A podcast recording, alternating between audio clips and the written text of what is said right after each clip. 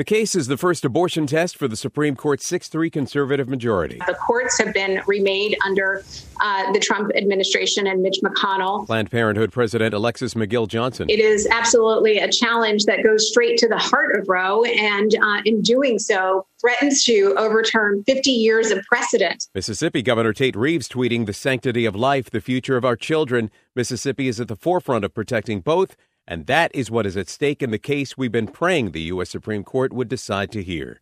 Dave Packer, ABC News.